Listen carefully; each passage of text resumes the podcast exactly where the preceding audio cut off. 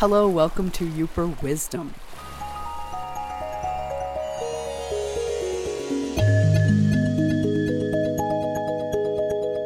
My name is Kim Kee. I'm the author of Yooper Women, Guts, Grit, and Grace, and a craniosacral therapist.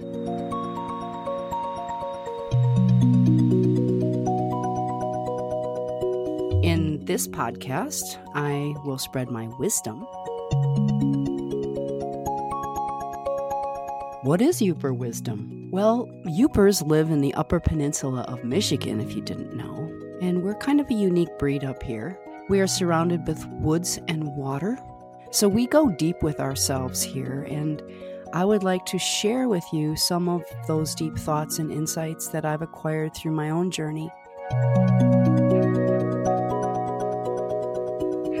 Here with Kelley, who is the producer. Hello. And co creator with me of this podcast. And we welcome you with our deep, heartfelt joy. If you happen upon this, know that it's meant to be.